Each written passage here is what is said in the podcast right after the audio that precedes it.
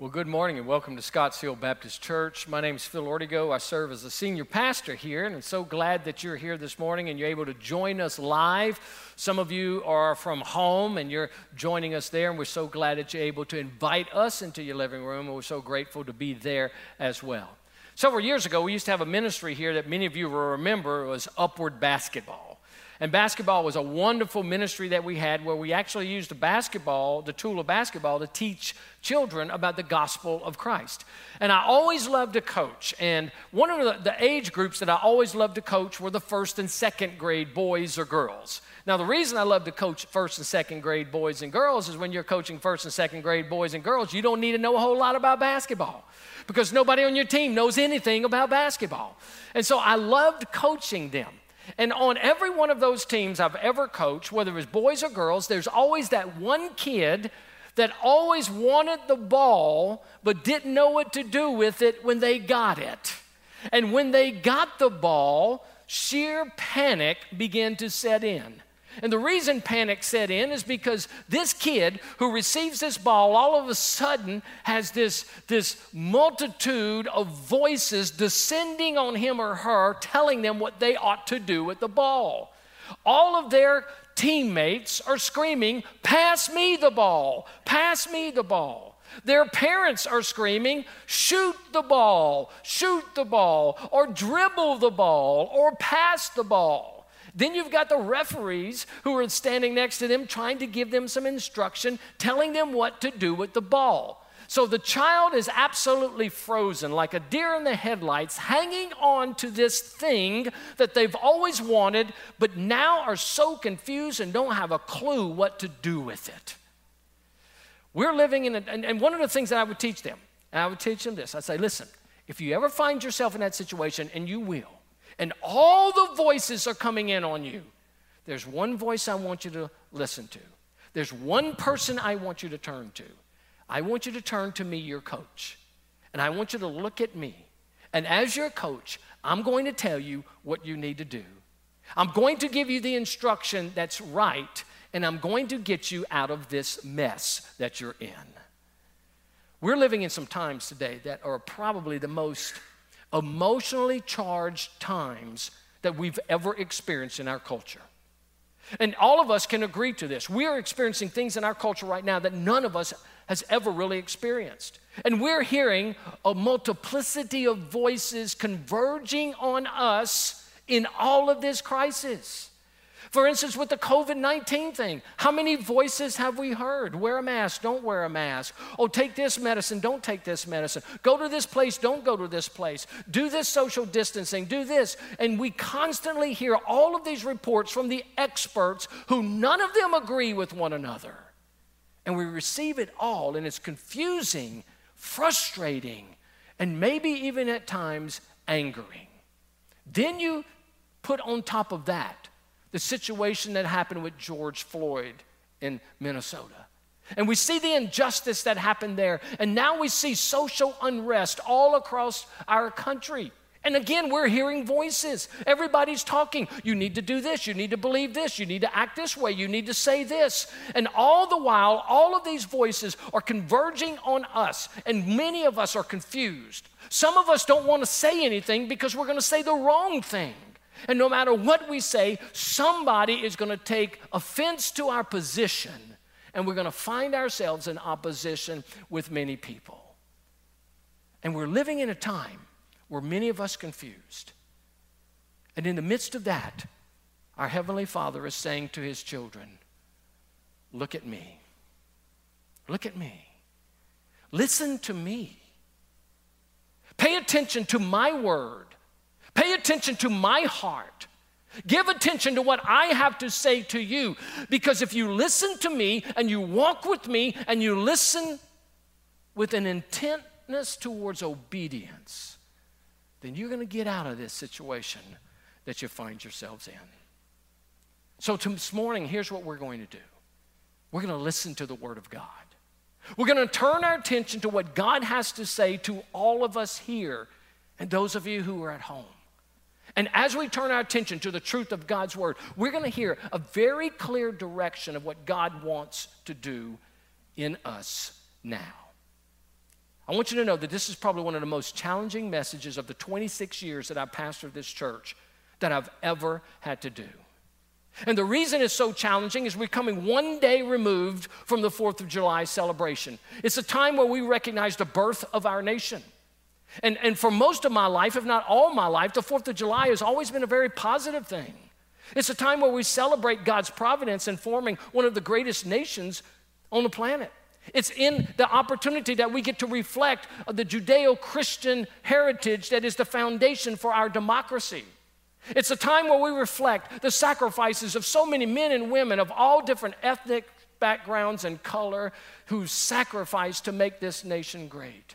And then there's the other side of the unspoken history the points where people were mistreated, the places where people did not have the same rights and privileges because of their ethnic background and because of their skin color.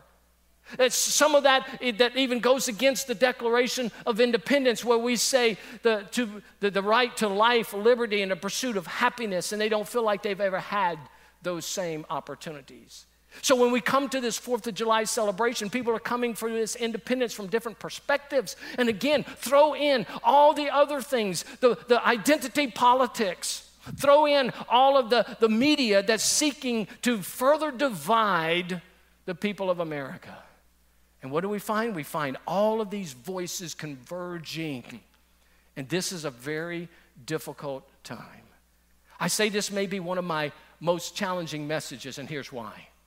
Because for some groups, I'll not say enough or I'll say too much. For other groups, I'll not say enough or I'll say too much. And by the time I leave this platform today, everybody might be mad at me. And if everyone's mad at me, at least I would have accomplished one goal and everybody walking out in unity. but today, we want to turn our attention to the Word of God. Why? Because we have kingdoms in conflict. And in the midst of these kingdoms in conflict, what do we do? Here's what I want you to do open your Bibles to Acts chapter 17, beginning in verse 22. Acts chapter 17, beginning in verse 22. When you find Acts 17, verse 22, then I want you to turn to Second Corinthians chapter 10, verses 3 and 4. We're going to look at these two passages this morning. And, and listen, if ever there was a message that I feel like God has put on my heart, this is one. And it's for the church, not just our church, but for the church in this day. And while it has been a struggle for me this week to figure out how to say this and dependent on the Holy Spirit and the truth of God's Word, it is also a bit of excitement for me today that's energized me to share this truth with us. And the reality is this there are kingdoms in conflict. It's been that way ever since Adam and Eve. When God created Adam and Eve, they rebelled against His goodness, and as a result, formed the kingdom of man, which was broken and led by sin and the flesh, and has led to every kind of human abuse imaginable since that point. And Augustine, who was a great church father, comes out with an incredible work called The City of God. If you have time and you have a whole year, take it and study it. It'll take that long. And the city of God, he paints a picture of two cities that exist parallel to one another, but are diametrically opposed. And this is where we find ourselves, and where we will always find ourselves here. And the two cities he brings out are these one is the secular city. The secular city is the city of man, it comes from man's thoughts, his goals, his passions, his ideas, his morals, his values, and is built by man at his hands and his resources for man. Ultimately, it's for the glory of man. We find this in the pages of Scripture. In, in Genesis chapter 11, shortly after the flood and the repopulation of the earth. What we find? We find the people come together and they say, Come, let us build ourselves a city and a tower with its top in the heavens, and let us make a name for who? Ourselves. This is for us. Let's make ourselves a city. And then King Nebuchadnezzar, the king of Babylon, in Daniel chapter 4, says something of the same. He says, Is not this great Babylon, which I have built by my mighty power as a royal residence for the glory of my majesty? See, the problem with the kingdom of man is it's all for the kingdom of man. And all the goals and all the object- objectives and everything that the kingdom man wants to accomplish, he cannot do because it's a broken kingdom. It is a kingdom that's led by the flesh and sinful desires. And every great ambition ultimately comes to corruption and everything that they never want it to be. And I got bad news for you. Every single one of us, without fail, we are born in the kingdom of man. Every one of us. And unless something happens, we will live according to the desires, the passions, the goals, the morals, the principles of the kingdom of man. But there's another kingdom. And in contrast to that is the city of God. It is formed of God, His mind, His heart, His passions, His goals, His standards, His principles, His holiness, His righteousness. It is built by God, by His resources, and it's built for Him, for His glory. And so you've got the kingdom of God and you've got the kingdom of man. Every one of us begins life in the kingdom of man. But God so loved the world that He would not leave us in the kingdom of man. He sent His Son, Jesus to come and live among us in the kingdom of man and to die for our sins. And when we come to understand that we are at offense to a holy God, and that we need a Savior and we surrender our lives to Jesus, then we are transferred from the kingdom of man to the kingdom of God. Jesus says in John 3, You must be born again if you will see the kingdom. You must be born again if you experience the kingdom. And Paul puts it this way He says, He has delivered us from the domain of darkness and transferred us to the kingdom of His beloved Son, in whom we have redemption, the forgiveness of sins. So, listen, church, as members of the body of Christ, we are part of the kingdom of God, but we live in the kingdom of man. And here's the struggle the struggle is this how do we reconcile the two? How do we navigate life as we're in the kingdom of God, living among the kingdom of men? How can we be salt and light? And through the course of time, there have been two major questions that mankind has asked, particularly believers. They say, listen, is it our goal to take over the kingdom of America and to dominate it and make paradise on earth? The answer to that is no. Oh, well, then is our responsibility to remove ourselves from culture and be silent and not worry about where culture does? The answer to that is no. Listen, as we're living this life, there are two dangerous canyons we can fall in. If we're not ca- careful, we can fall into the canyon of total domination, or we can fall into the canyon of total isolation. And if we're any one of those canyons, we can never impact our culture. So, living as salt and light, we're not called for domination, we're not called to isolation, we are called for spiritual transformation. And here is where I believe the church has missed it for the last 25 years. We have been battling in areas that God has not called us to battle in. And the Apostle Paul in Acts chapter 17 confronts a very, very pagan society in Athens. I mean, every sin imaginable took place in that city. Every depravity you can think of happened in that city. And the Apostle Paul tells us what we are to do to experience spiritual transformation. It's not about domination and isolation, it is about transformation. In Acts chapter 17, beginning in verse 22, the Apostle Paul, writing this under the inspiration of the Holy Spirit, actually, Luke writes it, and here's what we find the Apostle Paul says. Beginning in verse 22. So Paul, standing in the midst of the Areopagus, said, Men of Athens, I perceive that in every way you are very religious, for I passed along and observed the objects of your worship. And I found also an altar with this inscription to the unknown God. What therefore you worship as unknown, this I proclaim to you. The God who made the world and everything in it, being the Lord of heaven and earth, does not live in temples made by man, nor is he served by human hands, as though he needed anything, since he himself gives to all mankind life and breath and everything. And he made from one man every nation and mankind to live on all the face of the earth having determined allotted periods and boundaries of their dwelling place, that they should seek God and perhaps feel their way toward Him and find Him. Yet He is actually not far from each one of us. For in Him we live and move and have our being, as some of your own poets have said. For we are indeed His offspring. Being then God's offspring, we ought not to think that the divine being is like gold or silver or stone, an image formed by the art and imagination of man. The times of ignorance God overlooked, but now he commands all people everywhere to repent because he has fixed a day on which he will judge the world in righteousness by a man whom he has appointed. And of this he has given assurance to all by raising him from the dead. Now, when they heard of the resurrection of the dead, some mocked. But others said, We will hear you again about this.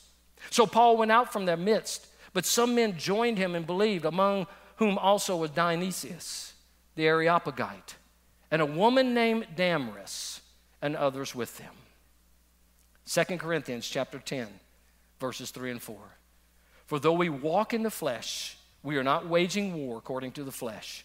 For the weapons of our warfare are not of the flesh, but have divine power to destroy strongholds.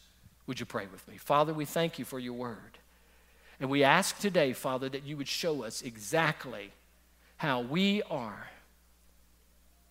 to be of your kingdom, in this kingdom, to impact it in a transformative way for your glory. In Jesus' name, amen.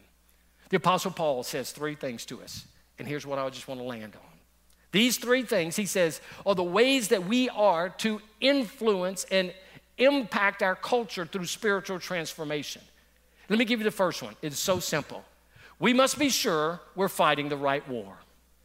We must be sure we're fighting the right war. Now, the Apostle Paul says that we are in a war. It is a spiritual warfare. And some people don't like that phrase. Oh, that sounds too adversarial. But we are in a spiritual warfare. We're not fighting against flesh and blood, but against rulers and principalities and spiritual forces and dark places. That's where we're living, that's what we're fighting. But we must make sure that we are fighting the right war. Now, the question comes what is the right war?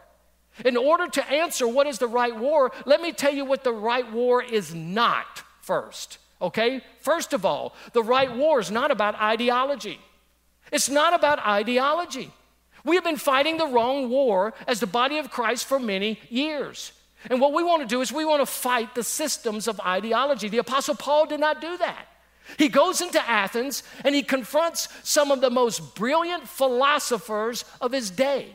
Remember, Athens was the home to Socrates and his student Plato and his student Aristotle. And this, these were some really brilliant philosophers. And all through that city, there were all kinds of ideologies and there were all kinds of philosophies. In that city was a group of people called the Epicureans. The Epicureans believed that all matter was evil. And the only thing that was good was the mind and the intellect. So let your body do whatever it wants. Engage in every kind of sin and depravity that you want to. Only keep your mind pure. And they tried to dissociate their mind from the body. That was a philosophy and, and, and one of the positions that many of the people lived by in that culture. And so that was an ideology that was prevalent there. There was another group of people called the Stoics. And the Stoics were pantheists. They believed that God was in everything and everything was in God. The spark of divinity was in every tree, every rock, every person, every animal. And these were some of the ideologies of the day. Let me tell you what Paul didn't do. He didn't attack their ideologies. He knew it, he understood it, but he knew that wasn't the war because ideologies change. And the Apostle Paul did not stand toe to toe with them and argue and tell them that they were wrong in the midst of all of these things. That was the wrong war. And I want to tell you what the church has done. We have been attacking ideologies. And one of the things that we do is we come against all of these different positions, and we don't realize that that's not the war that we're to fight. Those things change. And changing somebody's ideology never transforms their life. Let me tell you what the result is. When we think it's the ideology, we tell people that if you don't believe my ideology, then you're wrong. Or you want to improve your life? Why don't you be a part of my political party? Or why don't you believe the way I believe? Why don't you vote the way I vote? Let me tell you what the danger of that is. And this is exactly what has been happening in the church for the last 25 to 30 years. Here's the danger. If we attack the ideology and make that the battle, then what happens is a political party becomes associated with Christianity. You hear that? The Constitution becomes equal to the gospel. Do you hear that? The American dream becomes the kingdom of God. And when we fight ideologies, it is a losing battle because it never transforms the heart. So, the wrong war, ideologies. The right war is not about ideology, and the right war is not about morality. Here's a big one. This is what the church has gone down for years and has missed it. It's not about morality. Paul was in one of the most immoral cities imaginable. Listen, these people were idolaters. It was said of Athens as a joke that it was easier to find a god in Athens than it was to find a man. You know why? They had on every street corner statues of some deity. Every building was dedicated to some deity. And there was so much idolatry in there. The temple of Athena had her standing with a spear, and the tip of the spear could be seen from 40 miles away. And they worshiped there. It was filled with immorality. Prostitution was rampant because of the temple of Athena.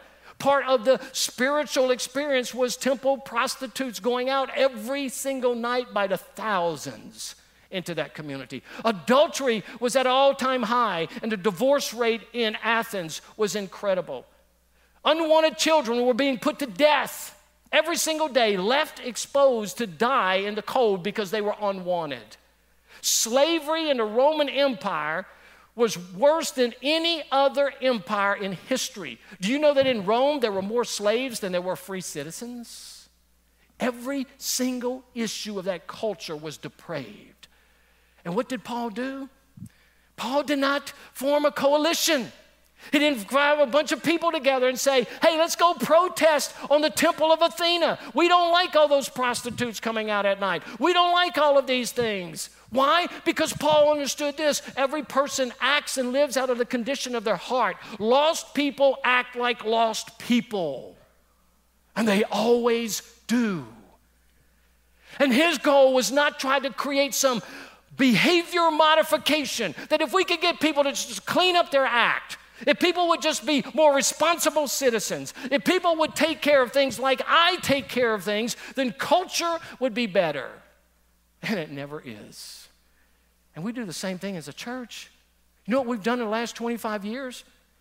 Jerry Falwell started many years ago what was called the moral majority. Many people jumped on that bandwagon, but that added to the great confusion of the church and what our responsibility is. Because here's what we did with the moral majority, and here's exactly what he said. He said, he said that morality and political activism are the tools of the gospel and will change and save America. He was wrong. He was terribly wrong. Because what have we done? We've looked at the culture and we pointed our finger at them and we've told them that's wrong.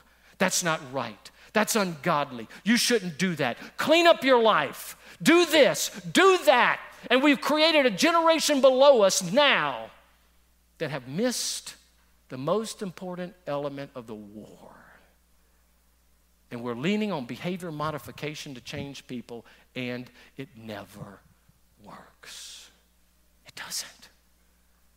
Ideology, the wrong battle. Morality, the wrong battle. What's the right war? The right war is about theology. Oh, we don't like that term theology because we think it's dull, we think it's boring. But I want to tell you, truth is what changes a culture. And the whole problem with our culture is we have no truth to guide us.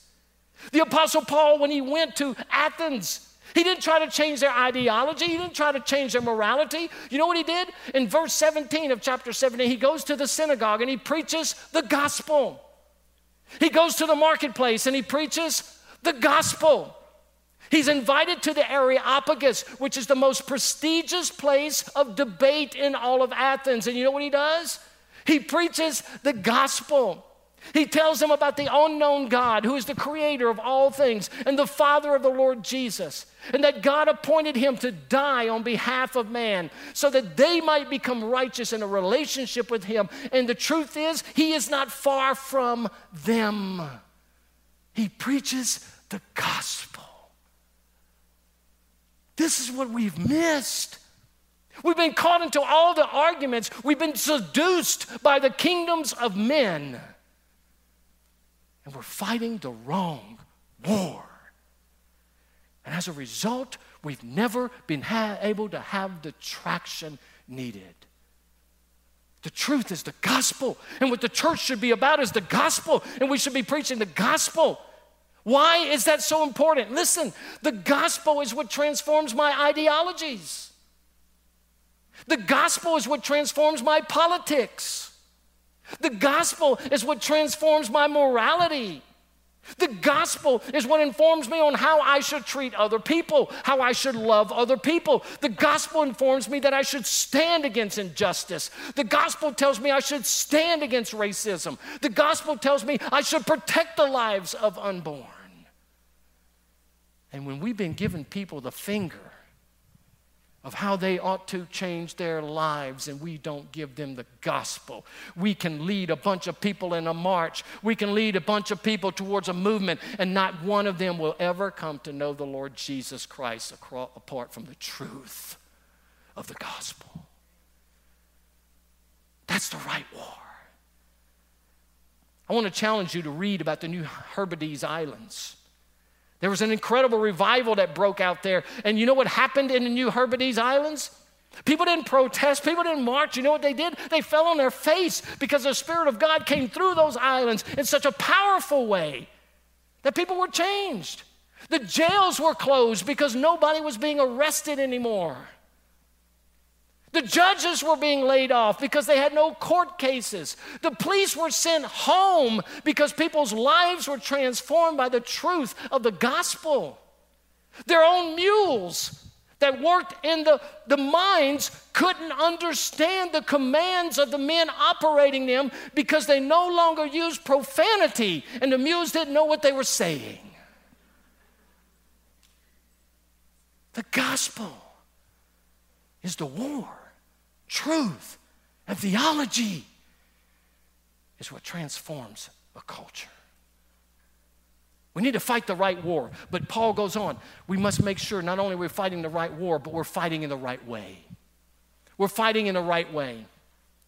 what does that mean we're fighting in the right way? He says in 2 Corinthians 10, verse 3 For though we walk in the flesh, we are not waging war according to the flesh. Some translation says we're not ra- waging war according to the world's standards.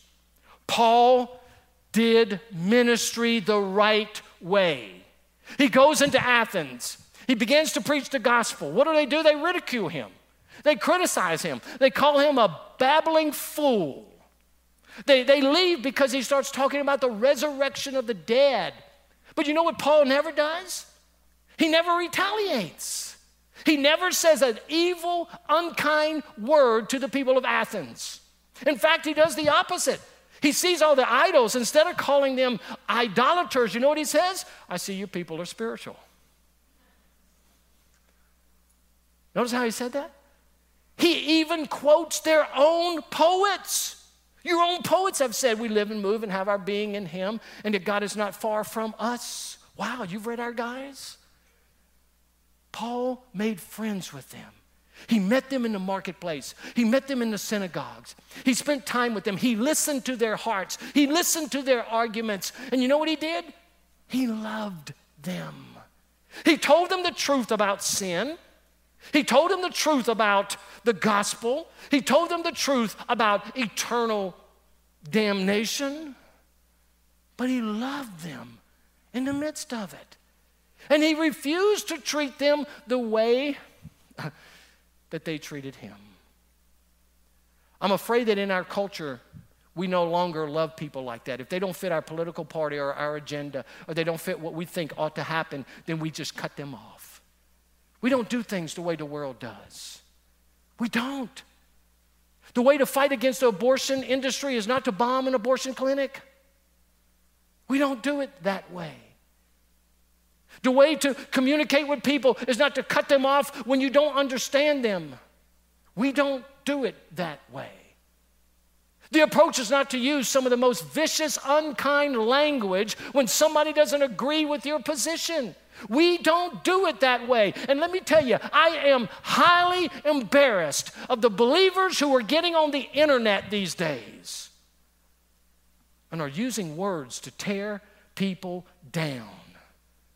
And they're using words to discredit people and to slander people, and even using it against their very brothers and sisters in Christ. All the while, the world is watching and saying, Wow, that's the best you got. And we don't even build up one another.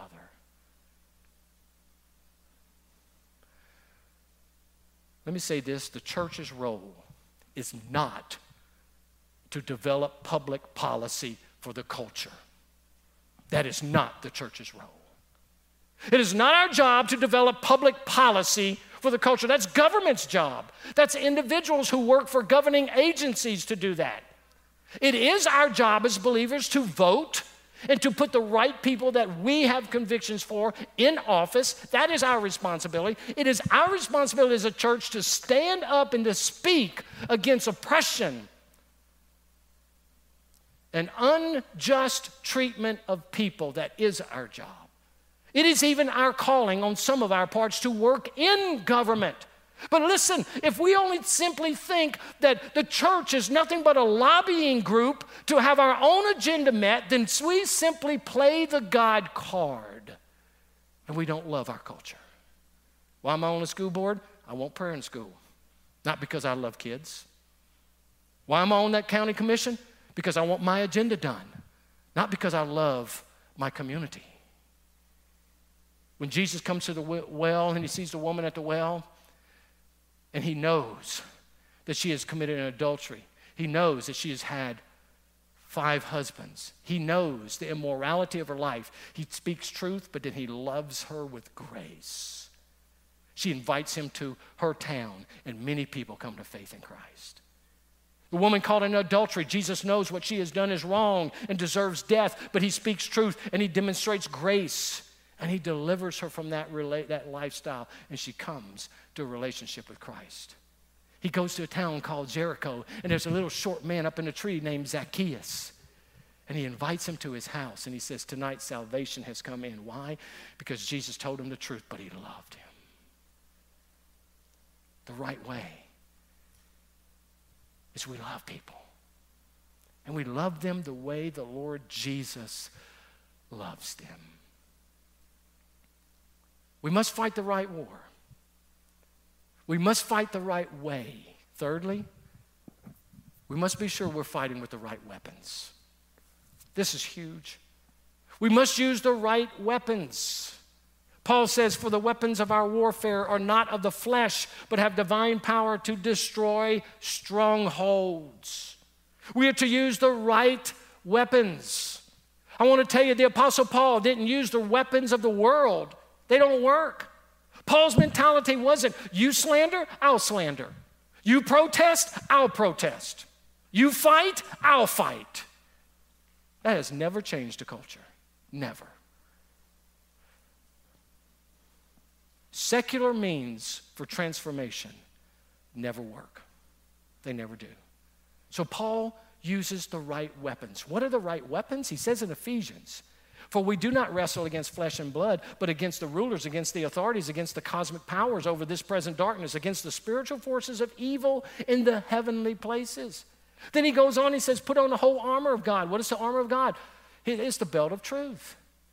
It is a breastplate of righteousness. It's the shoes that are shod with the gospel of peace.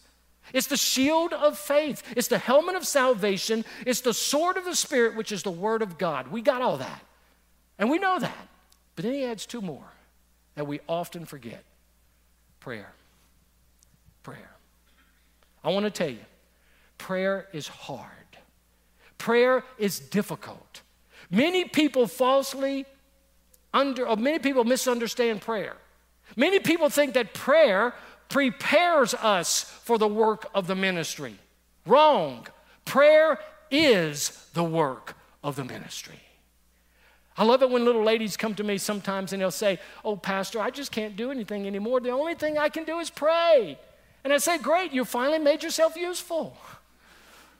That's the greatest thing we can do is pray. The Apostle Paul says this to the Ephesians praying at all times in the Spirit with all prayer and supplication. To that end, keep alert with all perseverance, making supplication for all the saints and also for me. Do you know what would happen if every church made a commitment that on a certain day, at a certain time, every single member would pray for their pastor? or pray for their pastors and their staff, do you know what would happen? Those pastors would be transformed. The words coming out of them would be powerful because you would be interceding on their behalf before a holy God to prepare them and make them ready for ministry. Now, I'm not saying there's anything wrong with marching. We march, we take stands against issues all the time. But before we march, what would happen? Before a million people descend on Washington, D.C., before a million Christians descend on Washington, D.C., we begin on our knees and we pray. What would happen if this church made a commitment and every church in Wilmington made a commitment that we're going to pray for our leaders? We're going to pray for our authorities. We're going to pray for our police department. We're going to pray for our, our, our, our, lawyers. We're going to pray for all of the people who help protect us in this culture. What would happen? I believe Wilmington would become a model of spiritual transformation for the nation. I just found out that on Tuesday nights, there's a group of people now meeting at 7 o'clock in front of the Wilmington Police Department. 7 o'clock, no agenda, but to pray. To pray to pray for all of our leaders, to pray for those who are mistreated, to pray for those who are downcast, to pray for those whose lives are in danger because of abortion, to pray for all of those circumstances, but not only to pray, but then to move and do something about it. It's a powerful weapon. It's prayer. But then he adds one more preaching. You might say, oh, wait a minute, God hadn't called me to preach. Yeah, Here's how he puts it Pray for me also, that words may be given me in opening my mouth boldly to proclaim the mystery of the gospel, for which I am an ambassador in chains, that I may declare it boldly as I ought to speak. You know why he's in jail? He's in jail because he preached the gospel. I would say if you're going to be in jail, make sure you're in jail for something that's worthy of being in jail for. He's in jail because he preached the gospel. And there have been many men and women throughout our culture who have been in jail. Martin Luther King has written some of his greatest letters in prison, in jail, because he was preaching truth of the gospel. And what do we need to do? It goes back to the gospel. Here's the mystery. Here's the mystery that God would use a Galilean carpenter to come onto the scene 2,000 years ago and who would teach wonderful truths about the Father. And he would declare through mighty works his power and his authority. And he would love people. And he would go to the cross, falsely accused, unjustly sentenced, and die and be buried and rise on the third day and transform the lives of men and women and boys and girls all around the world. And one day, the kingdoms of the world will be the kingdom of Christ. That is the mystery. And, church, that is our mission. The right war begins with the gospel. The right way is loving people the way Jesus loves them. The right weapons, prayer, and proclamation of truth. What our world needs more than anything else is the gospel because it is the power of God unto salvation to all who believe. Everyone. You and I are privileged to live in one of the greatest nations in the world. And even though she has a difficult past, even though she has struggled with injustice, even though there are areas that desperately need fixing, we're living in one of the greatest nations on earth. But let me remind you this is not our home. Jesus says this Seek first the kingdom of God and his righteousness, and all these things will be added unto you.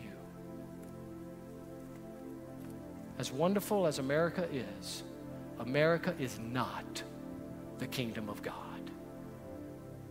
She is not. This morning, as I was preparing to share with you, this thought came to my mind and I wrote it down.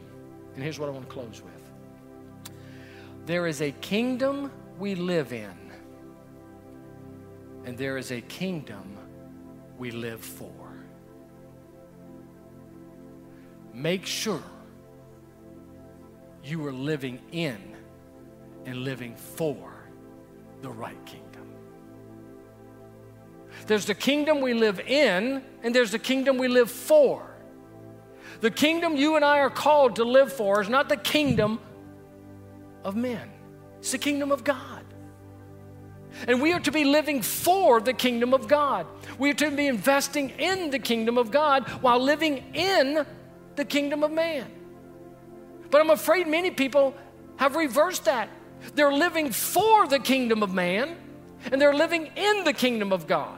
They're investing everything here as though this is the end, with hopes that one day they'll enjoy the benefits of the kingdom of God. And we've reversed it.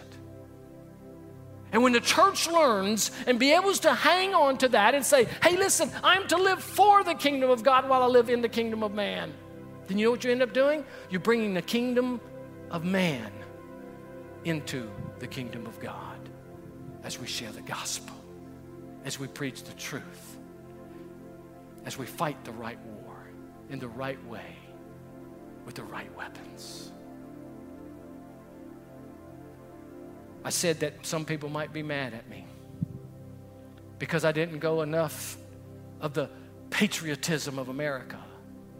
Some might be mad at me because I didn't go enough to what's wrong with America. That's not the focus. The focus is the kingdom of God. And when you and I live according to the kingdom of God, then it benefits the kingdom of man. I love the way one scholar said it. He said, if you pursue the kingdom of earth and not the kingdom of God, you get neither. But if you pursue the kingdom of God, you get earth thrown in with it. Because there's the transformative power of the gospel. So, whose kingdom will you live for? How will we make an impact with these kingdoms in conflict? It's Jesus, it's the gospel, it's truth, it's love, it's perseverance. Let's pray. Father, we thank you. And Father, we thank you for difficult times because in these times you force us to face ourselves, our own deficiencies, and the truth. Father, we, would we allow your gospel to do your work in us as believers? And Father, I recognize that there are some that, that do not belong to the kingdom of God. They're still in the kingdom of man. And their only hope is Jesus. And I would pray, Father, that you would bring them to that place of conviction and brokenness, that they would come to know the truth that Jesus is the one who can transform their lives and bring them the peace with you that they desperately need. And they become agents of the good news of Christ. Father, I ask that as we leave here today and as we contemplate these things, that you would challenge our own hearts for your glory. And I pray in Jesus' name, amen.